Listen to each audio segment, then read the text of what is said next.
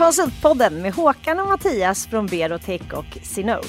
Äntligen en podd för dig i konsultbranschen. Vi är i en bransch som genomgår stora förändringar och det finns massor att snacka om. Häng med oss! Hej Håkan, välkommen! Tack Mattias, hur mår du idag? Jag mår bra, tack. Mm. Ska, ska faktiskt ut och resa lite imorgon. Ja, vad kul. Du får munskydd på dig va? Ja, du... Spanien, så då blir det munskydd. Mm. Spela lite paddel. Schysst. Det är en av mina, mina hobbys Ja, det är bra. här i livet. Ja, jag har förstått att du är tävlingsmänniska, så det där Ja. du får väl berätta hur många matcher du har vunnit sen då. hur många rack jag har förstört. Hur är det med dig då? Du är tillbaka från Åre. Ja, Åre var kul. Det var ju Åreväder. Det regnade på tvärsan som vanligt, men jag fick se solen och köket är till 98 procent klart nu. Då, så det, Mm. det blir kul. Ska väl upp efter höstlovet och göra det sista. Det Härligt. blir kul. Ja, Spännande. Kanske får sända därifrån igen. det får vi göra. Kanske ska starta en poddstudio där uppe. Ja, Nej, men det gick väl ganska bra att spela in därifrån tror jag. det gick jättebra. Ja. Men kul, idag ska vi prata om ett ämne som jag vet många är väldigt nyfikna på. Ja. Eh, många som, som pratar om. Inte så många som har kommit igång med, med tjänstepaketering. Vissa har kommit igång bra. Så vi har med oss en, en eh, riktig expert här, Per de Falva. Välkommen! Tackar! Hur känns det? Jo, men det känns jättespännande och kul att vara med Ja. i den här podden. Vi har redan värmt upp här. Vi Ja. pratar om, du, du, har ju faktiskt, du är ju faktiskt med på Spotify och det är Håkan också. Ja. Ja. Så att, eh, där kan ni också lyssna på, Ja, på Per och Håkan. Inte så mycket om tjänster, men inte så mycket om tjänster, men det är inte, det är inte därför du är, du är här. Ehm, men innan vi börjar, bara, hur kom du in i konsultbranschen? Och vem är Per egentligen? ja, eh, jag är faktiskt eh, utbildad journalist och, och så vidare. Jag brukar säga att vi lärde oss allting utom att det inte fanns jobb.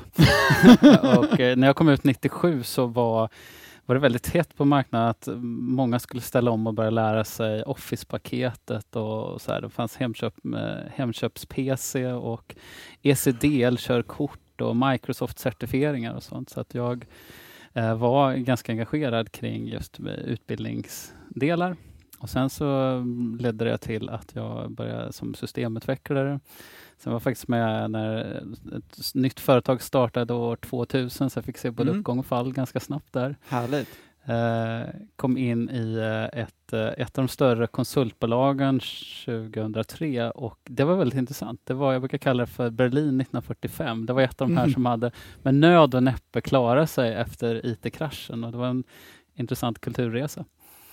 Eh, sen brukar jag säga runt 2005 efter att ha varit i det bolaget några år så fick jag lära mig att det var några på, på företag som hade slips och kostade lite mer än de andra och de kallades för managementkonsulter och det kände jag att jag vill vara en sån där managementkonsult tyckte jag var Var bra. det för att du älskar slipsar eller var det? Ja, ja, ja Nej. snygga slipsar. Ja, det var där tjänstepaketeringen kom fram. Ja, precis. Okej. Ja. Ja. Eh, så det gick jag vidare till ett eh, sånt eh, bolag. Jag jobbade för PA Consulting Group i många år.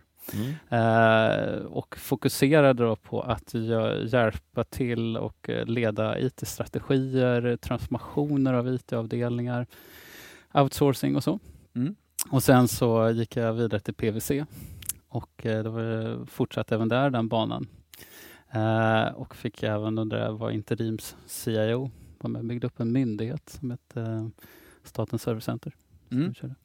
Eh, men sen så fick jag möjlighet att vara CIO för PWC Sverige och det har varit en, eh, jättehäftig resa i det för att då fick man liksom ta en, en bransch som egentligen är ganska konservativ, som har varit väldigt lika väldigt länge och se hur, hur utmanad den blir med digital teknik. Revision är ju verkligen sån någonting som kan nästan till stora del ersättas med digital teknik. Så att vara IT-chef för PWC i den omställningen har varit jättespännande. Hur var PLC med, med den omställningen? Att våra Ja, jobb kommer att bli ersatta av digitalisering? Ja, det är en blandad förtjusning liksom, men eh, man var på den bollen och det som gjorde det så roligt att liksom få vara med och leverera mot det. Så att, eh, därifrån så kände jag att eh, nej, men jag vill göra det för hela branschen, inte bara PVC. Starta ett bolag kring det. Och då i alla fall, den här långa utläggningen, men så började jag inse att de företag i professional service-branschen som har tjänster, i alla fall tänker tjänster, de har väldigt mycket lättare än de andra företagen att förstå det här skulle vi kunna göra med digital teknik för att öka värdet för våra kunder eller för att effektivisera våra leveranser. De som inte har tjänster som är väldigt liksom abstrakta det där, det blir mest att pengarna hamnar på snyggare laptops eller bättre ekonomisystem. Mm. Hårdraget. Men eh, om, om vi kliver tillbaka, men vad, vad, vad är en tjänstepaketering? Vad är tjänster om vi bara tar basic? Mm. Ja, men jag brukar säga så här att ett bolag i, i grund och botten, de brukar ha något som heter competence management. Då har man liksom koll på att ja, men vi är det bästa IT säkerhetsföretaget. Varför då? Jo, men därför att vi har de 20 bästa IT-säkerhetskonsulterna. Det är vad jag kallar som första nivå competence management. Eh, nästa steg det är när man lyfter till, sig till knowledge management. Då säger man så här, men vi har också bestämt oss att våra 20 IT-säkerhetskonsulter, vi jobbar på samma sätt. Vi har liksom en metodik hur vi löser IT-säkerhetsuppdrag. Vi återför in den här metodiken vad som funkar och inte funkar. Vi Spara våra referenscase där och lite sådär. Och sen kan man ta det nästa steg till service management. Det är då man går ut till marknaden och säger har du det här problemet med IT-säkerhet, då kan vi lösa det på det här sättet. Vi börjar här, vi slutar här. Det kostar det här. Det här har vi gjort för 20 andra kunder. Det brukar bli så här och så vidare. Det är då du har lyft det till tredje steget. Mm.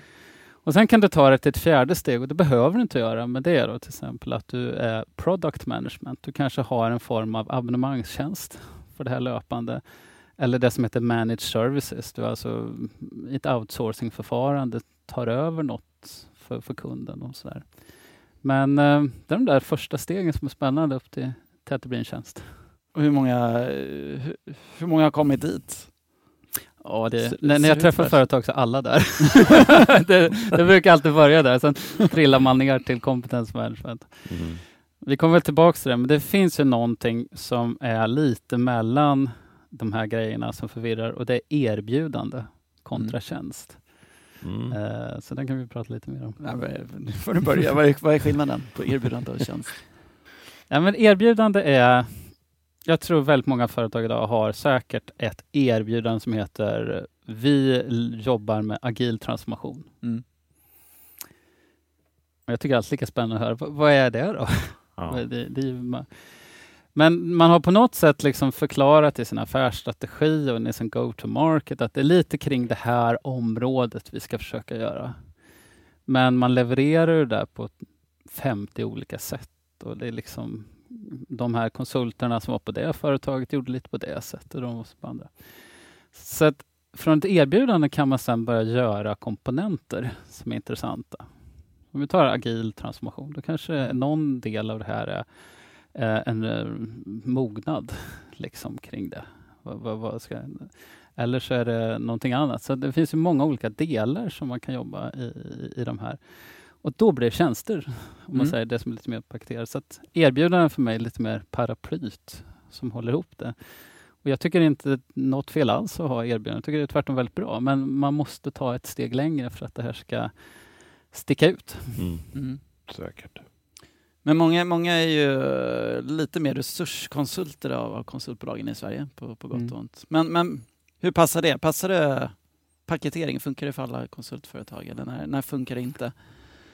Men du pratade något om ju mer abstrakt det var, desto lättare var det. Eller missförstod jag det där? Nej. Ja, det är väl, alltså när det är, det, om man säger så här att eh, det är ju tufft ibland för konsultbolagen därför att även om de vill paketera sig så hamnar de hos en inköpsavdelning och det, det funkar inte i deras nomenklatur. Så här, men, ja, vad är timpriset? Ja, men vi tänkte sälja det här. Mm. Så att det är ju både köpare och säljare som måste börja tänka om. Men det, det som har hänt tycker jag med den här branschen, det är att, jag ska säga liksom för många år sedan så var det liksom ett, det rätta konsultbolaget och kunden och så fanns det lite konkurrenter. Mm. Sen så är det här liksom, har konsultbolaget dragit sig bort från, från den här um, kunden. Då kom in en inköpsavdelning emellan här. Det blir lite mer avstånd. Och sen har de dragits bort ytterligare. Då har det kommit in mäklarfirmor Mm. emellan här. Och sen har de dragits bort ytterligare. Då börjar det komma SaaS-leverantörer som säljer liksom benchmarking online och det ena on, eh, direkt mot kunden. Så du behöver inte ens ringa konsultbolaget. Du kan liksom använda det här verktyget. Och Sen är det också så att konsultbolagens affärsidé är ganska lättkopierad. Det krävs ju bara att tio hoppar av, och tar med sig lite kunder. Det, det finns ju inga direkta assets mer än hos konsulterna. Så de här sakerna, liksom avstånd till kund och den här ökande konkurrensen, det tvingar ju konsultbolag att göra något annat än, än det traditionella. Synode har ju visat hur liksom, eh, konsultlöner stiger, men konsultpriser står still. Mm. Coronan får inköpsavdelningen att squeeza det ytterligare. Så man är inte riktigt här med tjänstepaketering idag, men när Digital Engine, som jag företräder, liksom, när vi är ute och pratar om konsultbolag, alla känner att det här är liksom, vi måste hitta en annan väg. Vi måste runt det här. Och då måste vi komma nära kunden igen genom att säga att vi har någonting annorlunda. Vi har ett paket som löser ett, ett problem. Eh, och då kan man ta sig förbi det här. Så jag ser att tiden talar lite för det. Mm, absolut. Vad säger du Håkan? Jag lyssnar. Liksom. Det, gäller, det gäller att innovera på något sätt utifrån det, den Mm. kunskapen man besitter Ja. till att på något Ja. sätt om man skulle samla den här verktygslådan Mm. och tydliggöra för sig själv vad är det egentligen vi tillför för värde så ska man försöka hitta då ett behov hos en kund med den samlade kunskapen. Ja. sätta Och repetera det. Och göra det hela tiden Mm. hyfsat lika. Ja. För att både bli tydligare då, gissar jag, Mm. mot den här marknaden men också för att bli effektivare internt. Precis, och det, det är det jag tycker är så intressant med digitalisering. För det är många som lever under flagget digitalisering och så har de då bytt mailsystem eller så har man ett bättre CRM-system och så vidare. Det är kanske också digitalisering, men det jag tycker är häftigt är ju digitalisering ihop med affärsmodeller. Mm. Om vi tar någonting som är helt utanför branschen, men om vi tar Massey Ferguson. När de kom på att vi med GPS skulle kunna skapa en ny prismodell där vi tog betalt för traktorerna hur mycket de hade kört på åkrarna. Mm. Det, då tycker jag att digitalisering blir spännande. Mm. Och det är det här som då blir intressant. Kan, kan du med det här repetitiva skapa ett ökat värde för kunden? Kan, kan de få en jag träffade ett bolag, de jobbade med support, Service Desk, och så sa liksom, och, har ni digitalisering? Ja då, vi har Service Now, det är skitbra. Mm. Mm. Men värdet för kund då? Ja, så pratade vi lite, men tänk om ni hade en app så att när, när er, era slutkunder går in i ett konferensrum och projektorn inte fungerar, så trycker de två knapp så är det redan rapporterat till Service Desk att det inte fungerar. Det är ett värde. Mm. Och det, är liksom, det var liksom en ny dimension. Och det är den här digitaliseringen som jag tycker är intressant. Mm. Och den tror jag även liksom konsultbolagen kan Mm. över tid, de kan ge mycket mer värde till sina Mm. slutkunder.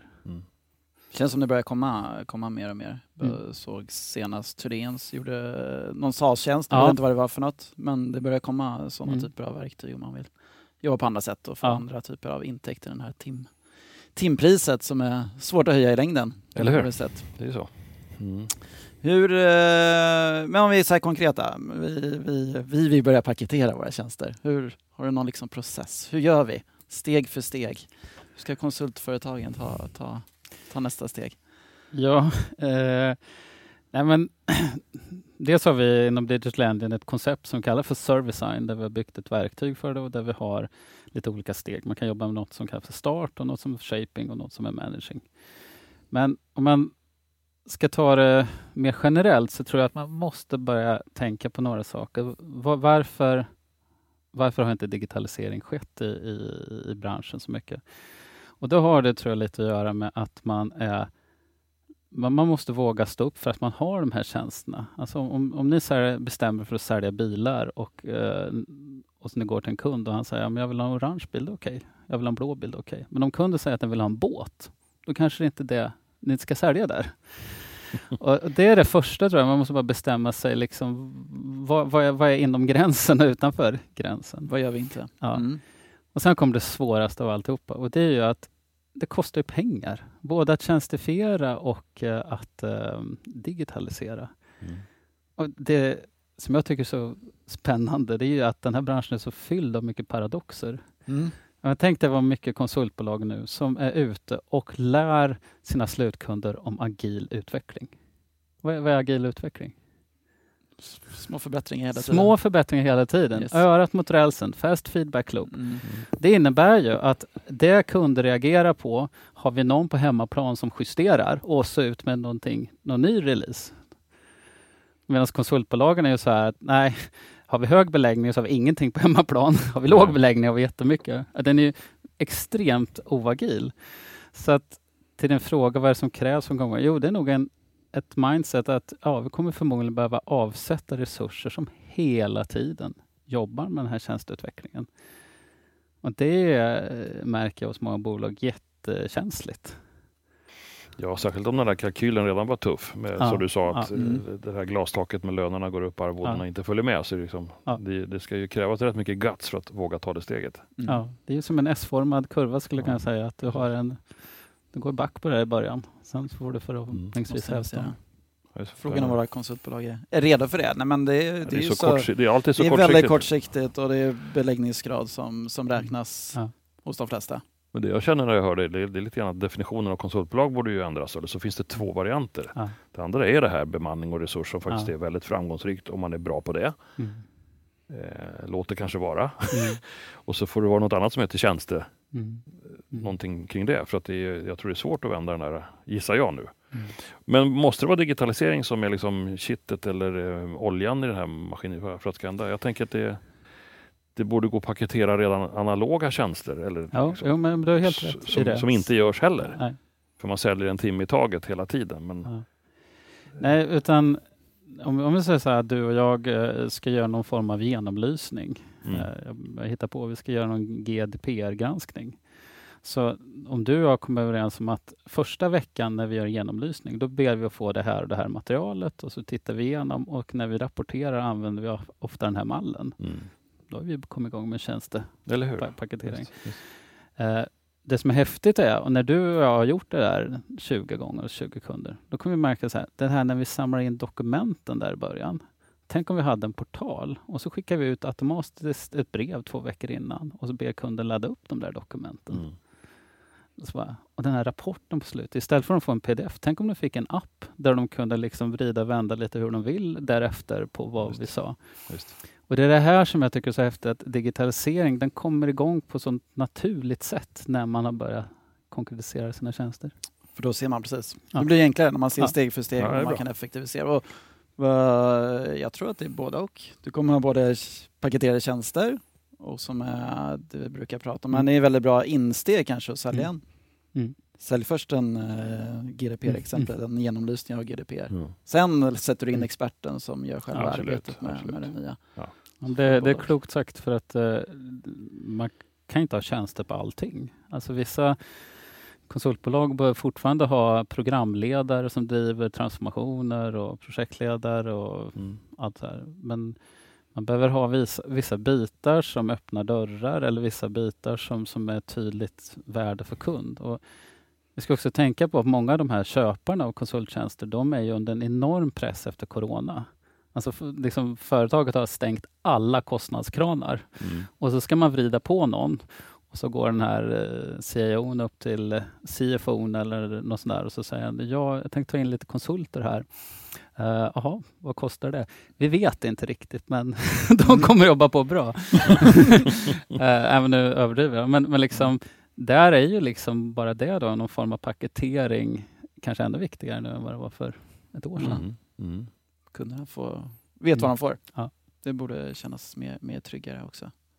Jag tror ju, precis som eh, vi pratade i något annat poddavsnitt, att den här branschen som konsultvärld vi lever i har ju varit lite för lätt att sälja vanliga timmar hela tiden. Ja. Ja. Det är en ganska lång mental resa att komma Ja. dit. Det kanske behövs en sån här kris som vi nu har varit Mm. inne i för att man måste ta tag i det. Gissar jag. Man måste nästan ha fått en hjärtinfarkt för att man ska börja träna helt enkelt.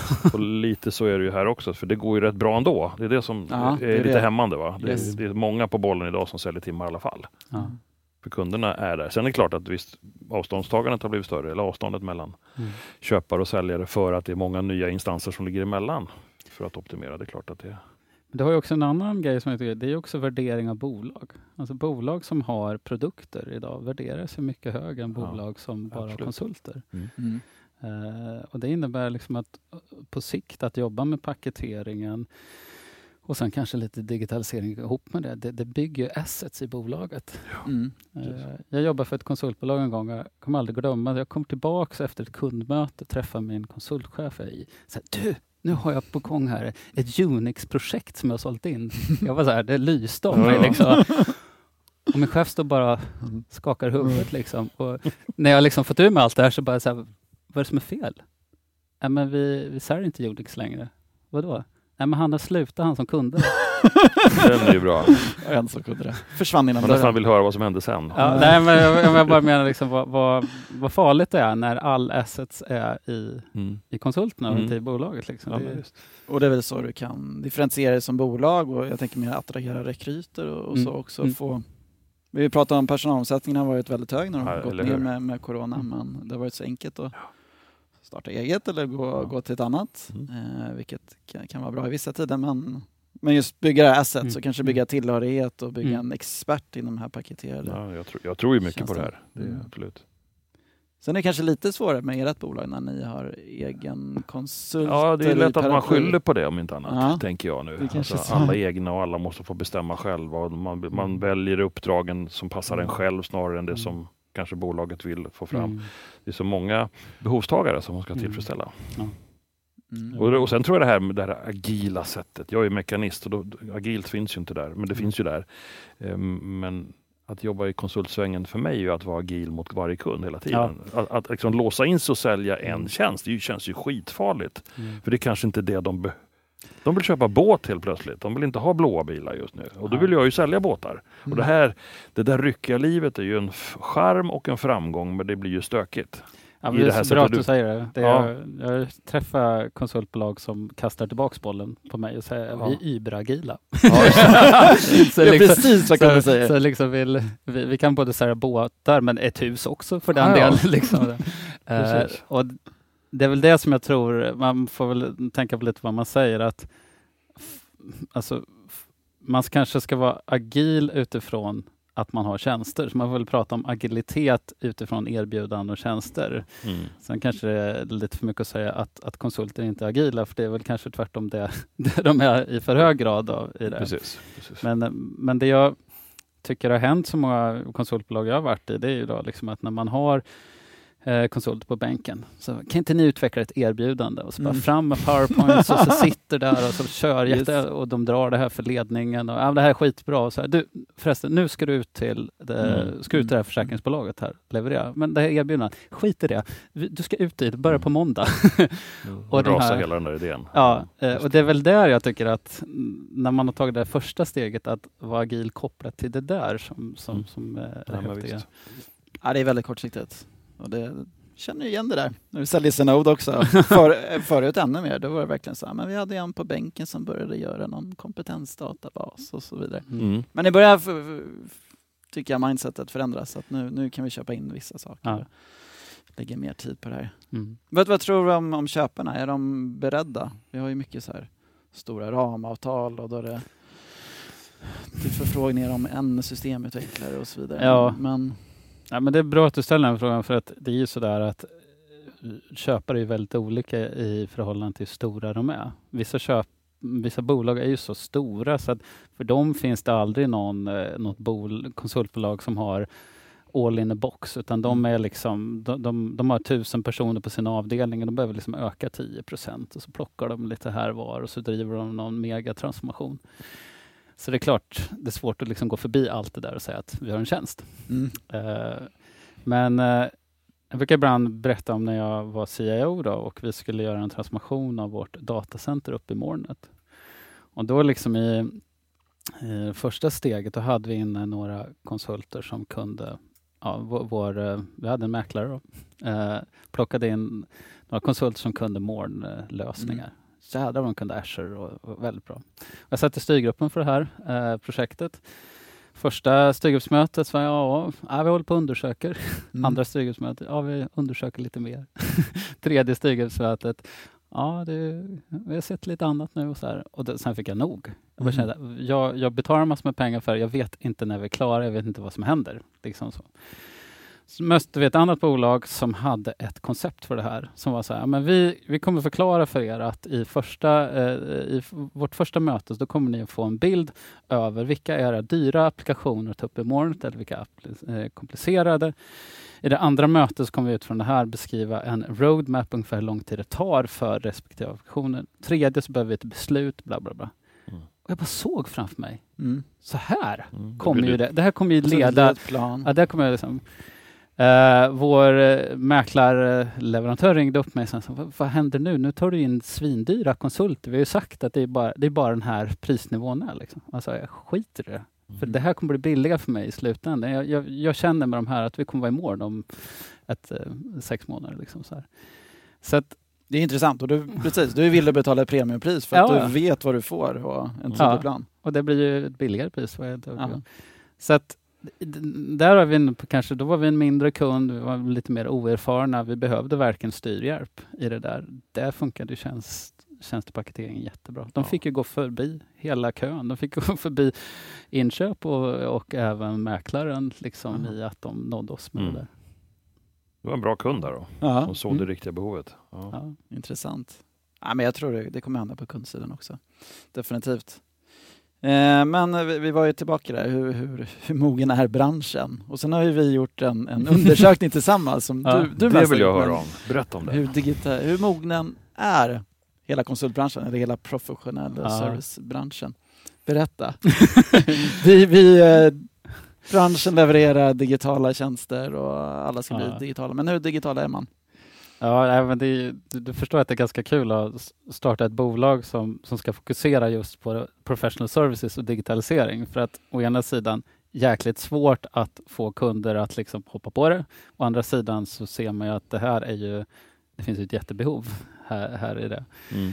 Men vi eh, ihop med er då körde ju en enkät och vi fick in drygt 300 som jobbar då i bolag inom consulting av olika slag, eh, inom eh, risk and compliance, inom accounting och inom legal. Så det är både revisionsbolag, redovisningsbolag, IT-konsultbolag, management consulting Yes. och så vidare. Och eh, de representerar ungefär 180 företag som var mellan eh, ungefär en tredjedel som var mellan 1 till 20 miljoner omsättning, 20 till 200 miljoner omsättning och 200 miljoner uppåt. Det vi såg här, om vi summerar, vi, hade, vi ställde frågor inom tre områden. Det ena är det digital services. Alltså vad har ni gjort för att digitalisera för att öka kundvärdet värde till kunder och kanske skapa nya intäktsströmmar och kanske förlänga relationer med kunder. Så hade vi fem frågor där. Vi hade fem frågor kring digital delivery. Vad har ni gjort för att öka marginalen i hur ni levererar med digital teknik? Och sen hade vi eh, åtta frågor om capability. Hur har ni ändrat om er prismodell? Hur jobbar ni med era eh, resurs kompetenshantering, eh, affärsmodellen och lite sådana saker för att möjliggöra dig det digitala. Ja, och eh, resultatet av det där är ju, dels fanns det några frågor som, som man bara studsar på. Vi har till exempel bara 4% av de som säger, säger att det stämmer mycket väl för just dem att de jobbar med data analytics i sina leveranser. Vi har 3% som säger att det stämmer mycket väl att de jobbar med A, eh, AI eh, eller RPA i sina Mm. leveranser. Och det är ganska intressant i förhållande till hur mycket de levererar till kunder på det området. Eh, Men vi kan säga totalt så var det så att om vi tog, hade tio företag i den här undersökningen så är snittet av de här frågorna, då skulle ett företag säga, har ingen aning. det var det du frågade om. Mm. Sen kommer det sex företag som säger, endera stämmer mycket dåligt med oss. De här påståendena. Har ni självbetjäningstjänster? Har ni dokumenthantering och sånt där? Eller ganska dåligt. Så det är sex bolag som säger mycket dåligt eller ganska dåligt stämmer det med dem. Sen kommer det två företag som säger ja, ganska bra. Det- Jag tror vi är på det. Jag kan, Jag- kan, jag inte, säga, kan inte säga exakt. Men så här. Mm. Och så är det ett av tio som säger mycket bra på de här frågorna. Och en så har ju det där tionde bolaget, hybris. de har bara grymt överskattat allt de gör. Men, eller så har de gjort det. Och har de gjort det så kommer ni märka skillnaderna. Alltså de, kommer att, de tar sig an kunder på ett annat sätt. Ett företag jag träffar nu som jag tycker är häftiga, de jobbar med dataanalys på ett sätt att de har egna resurser på hemmaplan som jobbar med datat. Deras konsulter får inte göra dataanalyserna på sina laptops längre. Utan när de är ute hos kund så har de förberett med avtal med kunden att datat i projektet kommer laddas upp i vår plattform för det här. Vi kommer ha certifierade personer på hemmaplan som kommer tvätta datat, jämföra datat och analysera eller visualisera datat. Mm. Det skickas sedan tillbaks till konsulterna och för Mm. fortsatt analys. Och vi har regle- regler för GDPR, vi har regler för vad vi får benchmark om det. Det är ett av de här tio bolagen. Mm. Tänk dig när de har varit ute och träffat några kunder och så kommer nästa bolag och säger ja, så har vi Peter, en junior konsult och det är bara att mejla honom datat här så tar han upp det på sin laptop så kör han det i, i Ja. Excel där. Mm. Sen mejlar han runt det i teamet där och så, så får vi fram ett PowerPoint-diagram. Mm. Alltså det, ni förstår hur det. disruptivt Ja, det kan bli. Ja, det ska bli intressant att se den här tionde kunden om tio år. Hur Ja. bra jämfört med de andra bolagen. Hur länge sedan är det ni gjorde det här? Nej, det var i våras. Ja, ja, så lite maj. tidigt att se. Ja, det är lite tidigt att se yes, resultaten, Ja. men eh, det är väl precis 70 procent har inte gjort någonting i princip. Eh, och sen är det 30 procent, 20 procent som har gjort lite grann och Mm. 10 procent som har kommit igång. Hur, hur, eh, har du koll på hur det ser ut i liksom övriga världen? Har man kommit mycket längre i USA eller? Eh, nej, jag ska vara helt ärlig säga, jag har inte helt koll på det, men det jag tycker är intressant är att eh, SaaS-bolag, teknikbolag, eh, som ofta då kommer från USA, de, de går också in och disruptar den här marknaden. De Mm. liksom mm, kommer från ett annat håll. De återinvesterar typ 100% av sin vinst i bara R&D och fortsatt teknikutveckling. Mm. Eh, Så när de, liksom, de går in med fokus att det inte ska behövas konsulter inom vissa områden. Jag träffar ju bolag inom ja, men, om det är bygg och sånt där, där, där de som utvecklar CAD-programvarorna gör CAD-programvarorna så, så att mellanhanden mellan den som ska köpa och de här som har suttit emellan och typ jobbat med CAD-ritningar och sånt, inte behövs längre Mm. i det. Mm. Så det är väl bara en spaning att man ska se upp med att den här, för det första så måste konsultbolagen se till att de själva har verktygen i sin verktygslåda innan kunderna har det, för då är det pinsamt. Mm. Och sen måste de hela tiden se att de skapar ett värde ovanpå det här verktyget för, för kunderna. Mm.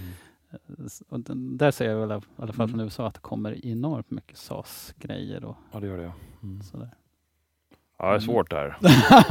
Jag bara får, jag tänkte, när, du sa, när du sa bygg så tänker jag på, ska vi inte ta upp Karolinska sjukhuset för mycket? För det kändes som ett projekt som alla helt plötsligt, ojsan vad dyrt det blev, vi hade ingen koll. Ja. Eh, Och man skyllde på konsulternas arvoden, men någonstans handlar det lite grann om att man inte riktigt har koll på datat heller. Man har byggt sjukhus förr, tänker jag. Ja. Man har byggt byggnader många gånger förr och det är inte så att man återanvänder kunskapen kring hur man köper in och vad det borde kosta och hur lång tid det ska ta.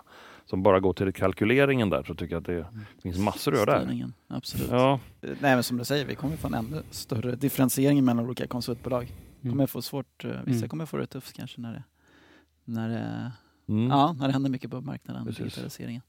Ja, men När jag lyssnar på er två nu om den Mm. här enkäten så känner man att det, det, det förefaller som att den här branschen eller den här delen är ganska omogen ännu. Mm. Och det ställer sina utmaningar. Men Mm. finns det möjligheter då för, för oss här?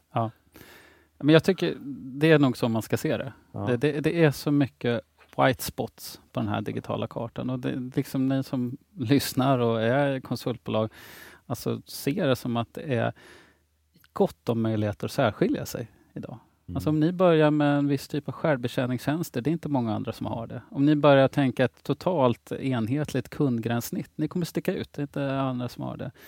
Eh, återigen, om ni skulle börja jobba med dataanalys på ett annat sätt. Så det finns i, den här tuffa läget vi pratade om tidigare, man kanske kommer längre och längre från kund, så finns det så mycket av det här digitala som inte är inmutat ännu. Mm. Tänk om det vore industrin och liksom jobba med löpande bandgrejer. Där har de ju liksom filat på de här processerna i årtionden. Det är inte så mycket kvar liksom. Nej. Men eh, så att eh, absolut, där kan man nog Ja, det använda bra. vår undersökning som inspiration. Ja, men det kan vara bra inspiration. För jag tänker den här specialiseringen är ju det är ett faktum att den är här och det kan vara lite jobbigt att veta hur ska man då Mm. möta den? Ja. Hur ska man positionera sig i den? Och det Ja. här är ju en möjliggörare då. Ja. Eh, Men för, personligen för mig så är är alltså det ett kunskapsglapp i de här Mm. konstiga orden du pratar om. Till och Ja, med. just Så jag, är liksom, jag är lite lost just nu. Då. Men vad var det? RPE? Nej, RPA, RPA, vad var det? ja. Och det kan jag väl passa på. Det är ju, jag märker att det är många som blandar ihop det här förkortningen RPA och AI. Så bara kort säga det. Ja. RPA står för Robot Process Automation. Och Det handlar egentligen om att man försöker med, eller att man skapar en automation i någon process. Det finns ingen intelligens i det. Det är bara att någonting som repeteras gång på gång kan du i stort sett programmera en muspekare att göra mm. automatiskt, nattetid eller något sånt där. Medan AI, artificiell intelligens, är mer att man skapar en, en, en självlärande dator mm. och så vidare. Det är ju mer avancerat med det ja, än annat. Mm. Bra. Bra. Du är lite klokare igen. Ja, ja nej, men jag, jag håller med. Det, är, det här är en möjliggörare. Och, ja. och att det är bara ett bolag som har kommit långt. Ja. Det är, ni är inte ensamma om ni inte har börjat med nej. paketering och sen ta i nästa steg med digitalisering. Ja. Så eh, det finns möjligheter. Bra, vi, eh, vi har ju faktiskt en, en, en till gäst som vanligt, Josefin eh, Berglund. Ska vi börja koppla in henne också? Ja, ska vi göra det? Vi gör det. Vi ska prata lite om konsultmannaskap. Det kan bli spännande. Hej Josefin Berglund, hur står det till? Hej, det är bra tack. Hur är det själv det är med er? Ja, men det är bra med oss. Det är jättekul och det ska bli jättehärligt att få höra hur du har det i ditt liv och så. Vi har pratat om eh, spännande paketeringsfrågor för tjänsteföretag. Eh, och, mm mm. Mm. Men hur har veckan varit, Josefin? Den har varit, eh, den är, det är ganska intensivt. Jag har mycket spännande saker på gång samtidigt. Ehm, förutom mitt eh, standarduppdrag på Örebro kommun så har jag ju det här utbildningen i förändringsledning vid sidan om. Ehm, vi håller på att planera ett välgörenhetsevent som vi ska göra på Frontit. Mm -hmm. Vi ska samla in värmande plagg som ska gå till behövande tillsammans med Stadsmissionen. Härligt! Ja, ett jättefint initiativ. Lite klurigt i coronatider men vi kände ändå att vi, vi ska liksom genomföra det på ja. ett eh, sätt där vi följer rekommendationerna och så. Och det, ett, det man, kör man på flera frontigt kontor och i Stockholm brukar våra grundare baka surdegsbröd och eh, komma. Så att jag vet inte om vi kan locka hit honom till Örebro. Jag hoppas det. det låter gott. Nu kanske han kommer om inte annat. Ja, nu när han får höra det här. Nu blir lite, blir tvungen nu. Eller, ja. Så du är inblandad, inblandad i allt? Precis. Och innan ni ringde satt jag precis och förberedde mig för ett eh, kund och säljmöte imorgon. Så jag uppdaterade lite slides och så här. Jag ska prata lite om förändringsledning med eh, en eh, förhoppningsvis blivande kund. Ah, vad kul! Du är mitt i smeten. Du är verkligen i verkligheten. Josefin, vad skönt. Ja. Du både säljer och konsultar. Och, ja, men då får du lyssna på dagens program sen med Per om, om hur ni skulle kunna kanske paketera förändringsledning mm, och digitalisera. Ja, jättebra. Det ska bli väldigt roligt. Ja. Men nu har du tre något äldre män här då, som du skulle om inte annat ställa frågor kring det du ville prata om. Konsultmannaskap var det va? Ja, men jag tänkte att det skulle vara lite roligt att få höra vad, vad, vad ni lägger in i det begreppet och vad ni tycker är viktigt att tänka på i rollen som konsult och sådär. Ja. Jag tänkte Om vi då, börjar där. Kör tillbaka kakan direkt. Sådär. Vad, vad, menar du med konsultmannaskap? Är det, är det liksom hur man ska agera konsultmässigt? Eller, mm. är det, eller är det, ja, kan du bara sätta oss i rätt rum så vi vet hur du menar? Ja, absolut. Um, vi jobbar ju mycket med våra värderingar på Frontit och vår kultur och då hade vi en, en lite mindre grupp eh, så pratade vi om just konsult, konsultmannaskap. Och jag som är ny som konsult, jag, jag, har liksom ingen färdig bild av vad jag tycker att det är. Nej. Men när vi pratade om det här i den här gruppen och då var jag med flera kollegor som jobbat som konsulter länge, då landade vi ganska snabbt i att en del som vi tycker är väldigt viktigt är ju ja, men att ha ett ha rätt mindset hos kund. Mm. Ehm, vissa konsulter kanske går ut och fastnar och blir en del i kundens organisation. Mm. Eh, och glömmer bort eh, att, liksom, att man alltid måste ha konsulthatten på sig. Um, och det här med mindset så tänker jag flera viktiga delar är ju att eh, våga utmana kunden, kanske ställa de här lite jobbigare frågorna. Eh, lyssna med stora öron vad de har för utmaningar, om eh, finns någonting som man kan bidra med eller någon kollega kan bidra med hos kunden. Mm. Att liksom mm. tänka sälj eller framförallt tänka värde för kunden. Vad kan jag hjälpa till med mer här? Vad är det som hon inte säger i den här diskussionen och vad är det hon egentligen behöver fast hon kanske tror att hon behöver det här. Vad, vad, vad tycker jag utifrån min erfarenhet att jag kan bidra med? Så ja, precis. Det är en del. Ja. som jag känns- tycker är väldigt Ja. viktig. Jag tycker du är mitt, Eh. mitt i prick. Ja, men då var det klart då. Nej, men, eh, Nej, jag försök funderar- inte smita. Nej, jag funderar på din fråga. Nej, men jag, jag tycker så här, en, en konsult är ju där för att lösa ett problem. Mm. Eh, Så det är det man ska fokusera på. Och lite det som du säger, kanske inte, inte bygga in sig i organisationen. Eh, ibland kanske man ska hålla sig lite utanför internpolitiken. Man är där för att lösa ett, ett problem.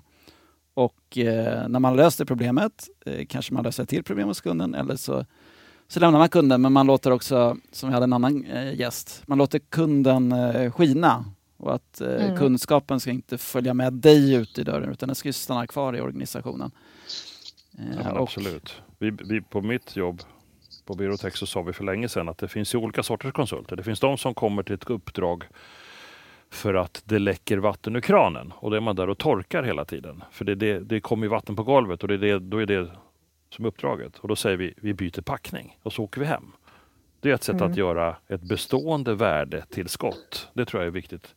Eh, det gör mig stolt att på något sätt lösa det egentliga problemet.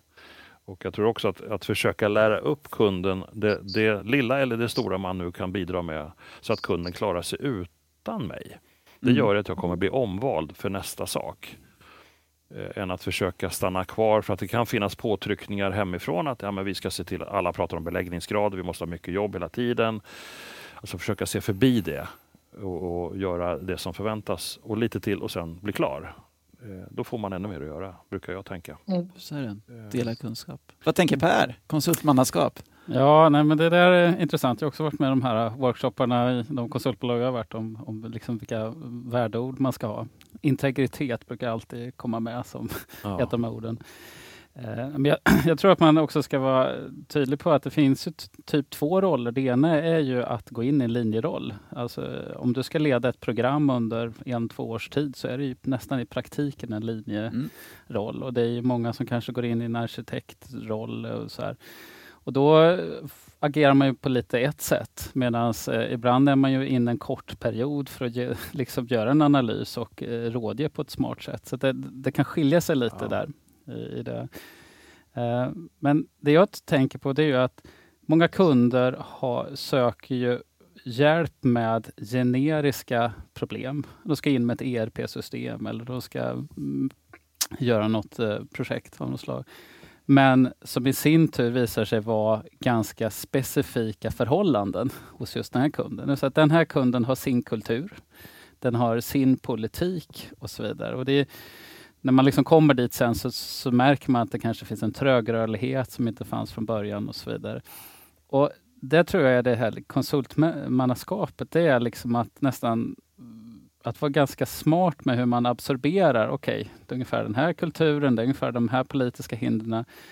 Och liksom luckra upp det där på, på ett sätt som gör att, att det blir tydliggjort utan att man liksom skapar något politiskt krig eller så. Men, men där det finns liksom en tydliggör de där hindren och eh, liksom kommer framåt i Mm. det. Och så vidare. Så både anpassa sig men även tydliggöra för kunden och förändra på det ja, sättet. men man kan ha en sån här sak som att vi man kanske ska våga säga till kunden att det, det blir inget bra med de här styrgruppsmötena för att eh, de kommer inte de viktiga personerna som ska sitta i den här styrgruppen. Där har man kanske ett hinder som, som inte har så mycket med uppdraget att du ska byta det här systemet. Men lika väl så är det något som man måste påpeka. Så att jag tycker den konsultmässigheten, det är ju liksom att se de här uh, osynliga barriärerna som Mm. kan ligga. Synliggöra för kunden. Vad Ja. säger du Josefin? Ja, men jag tycker att det låter klokt. Det låter mycket i linje med hur jag också tänker och vad jag hör och, och vad jag har tagit till mig.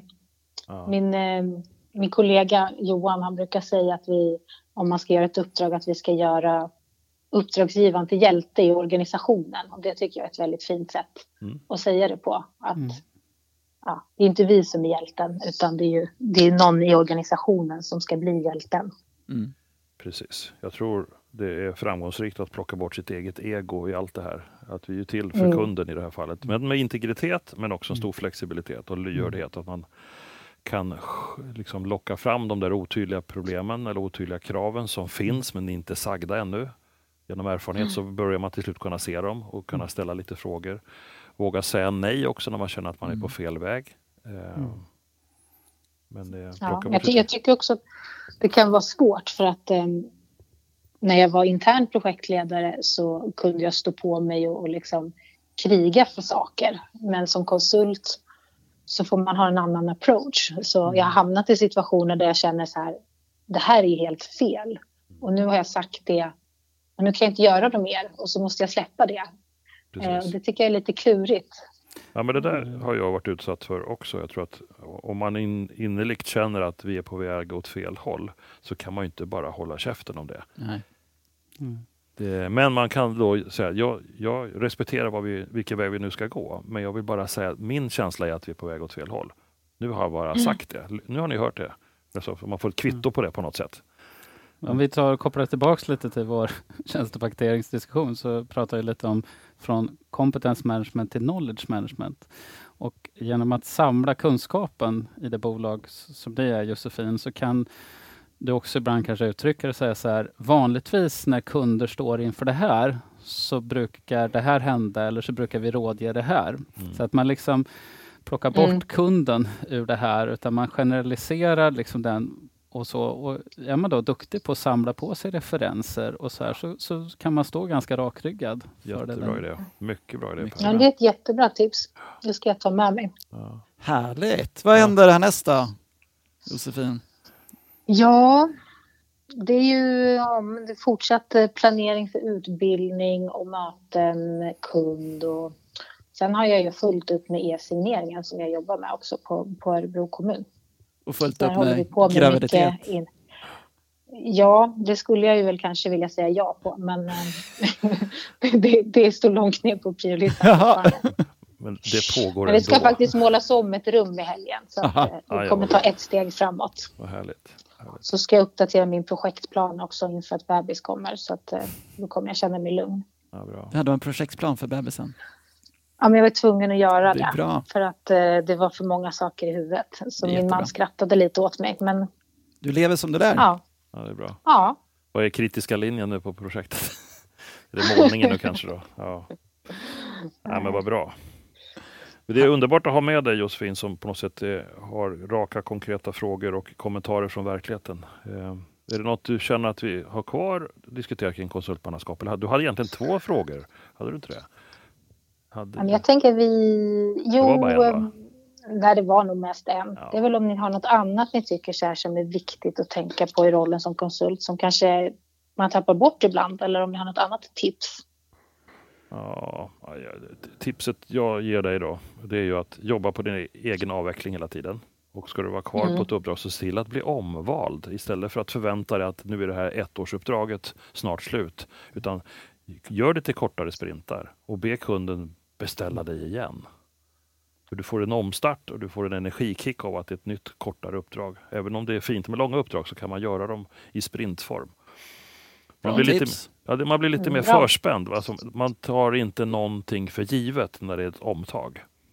Mm. Den energin som uppstår när man är ny på jobbet är en otroligt härlig känsla som man tappar när man har varit lite länge. Säger jag som varit 21 år på Berotech. Sorry guys. Så jag lever ju inte som jag lär, men jag vill bara säga att det borde man göra. Ja, det tar det är mitt tips till dig. Du kan väl också sprintplanera ditt arbete? Ja, det kan jag göra. Absolut. Ja. Ja. Ja, men bra Josefin, du får fundera på eh, nästa gångs ämne.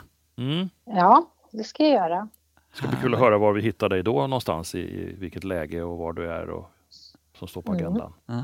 Men det får vi ta nästa gång. Det får vi ta nästa gång. Ska vi få lite avslutande ord för Per? Har du någonting du vill avsluta innan vi, innan vi avslutar? Säga något vi har glömt, något vi har missat. Ja, men jag, tror, jag tror att, eh, nu, nu hoppar jag tillbaks lite till det, men jag brukar säga att det finns en guldgruva i konsultbolag som man eh, glömmer bort. Och det är det här med att återvinna sin kunskap. Det är den bästa grunden för de tjänster man ska utveckla framåt. Det är den bästa grunden för att ge konsulterna självförtroende och så vidare. Så det här med att, att börja samla sin kunskap, det som så vackert heter knowledge management. Det, det, man är så mm, ovarsamma med det där egentligen. Och det, där finns det någonting väldigt bra att bygga på oavsett om det är att ge konsulter bättre styrka i sina uppdrag eller ta steg mot tjänstepaketering. Men glöm inte bort det. Och på just det här kanten så jag, skulle jag tona ner digitaliseringen. Det handlar väldigt mycket om rutiner, alltså att ni har det liksom inarbetade rutiner eller roller. Eller sånt där. Kultur. Ja. Då tror jag den här frågan som Josefin har om vad är konsultmannaskap, den blir lite lättare att besvara om man Ja. har en databas eller och Ja. rutiner och stöd från Ja. andra som har redan gjort det här flera gånger om. Det var väl fina avslutningsord, Ja. inte som jag sa men som Per sa. Ja, det tycker jag. Tycker jag. Och per, du får, du får ju faktiskt också önska en, en gäst framöver. Vem borde vi ha med? Oj, det, det, det, det, det fanns inte Måns. Fanns inte det? Så, eh, ja, vem, vem, eh, ja, vem skulle ni... Eh, nej, men jag, jag skulle väl bara tycka att det var intressant att ni kanske hittar någon gäst från ett sånt här um, SaaS-bolag som gör produkter för, för, Vi för har ju branschen. Snow där. Ja, nej men eh, liksom bara hur eh, de här Mm. bolagen som tycker på något sätt att, att vi kan snart, vå- våra tjänster kan snart ersätta konsulter och så vidare. Jag skulle liksom vilja höra hur, Ja, det är spännande. Något hur konsultbolag de- som har hur kommit de- långt. Ja, Mm. se på det där. Det, Det får vi nosa upp någon. det är bra tips. Stort tack! Härligt och tack till dig Josefin. Tack för idag. Tack, Tack. för idag. Ja. Ja. Ha det så bra. Vi Tack hörs. Hej då! Ha det bra. Hej. Hej då! Det här var nummer 40 av Konsultpodden och vi hade med oss Per De Falva som är grundare på Digital Engine. Vi hörde även Håkan Mild Svensson och Mattias Loxi på Berotech och Synode. Sen så har vi ju även konsultlivet med Josefin där Josefin Berglund berättar om hur det går i graviditet och på frontit. Vi har producerat på Septemberfilm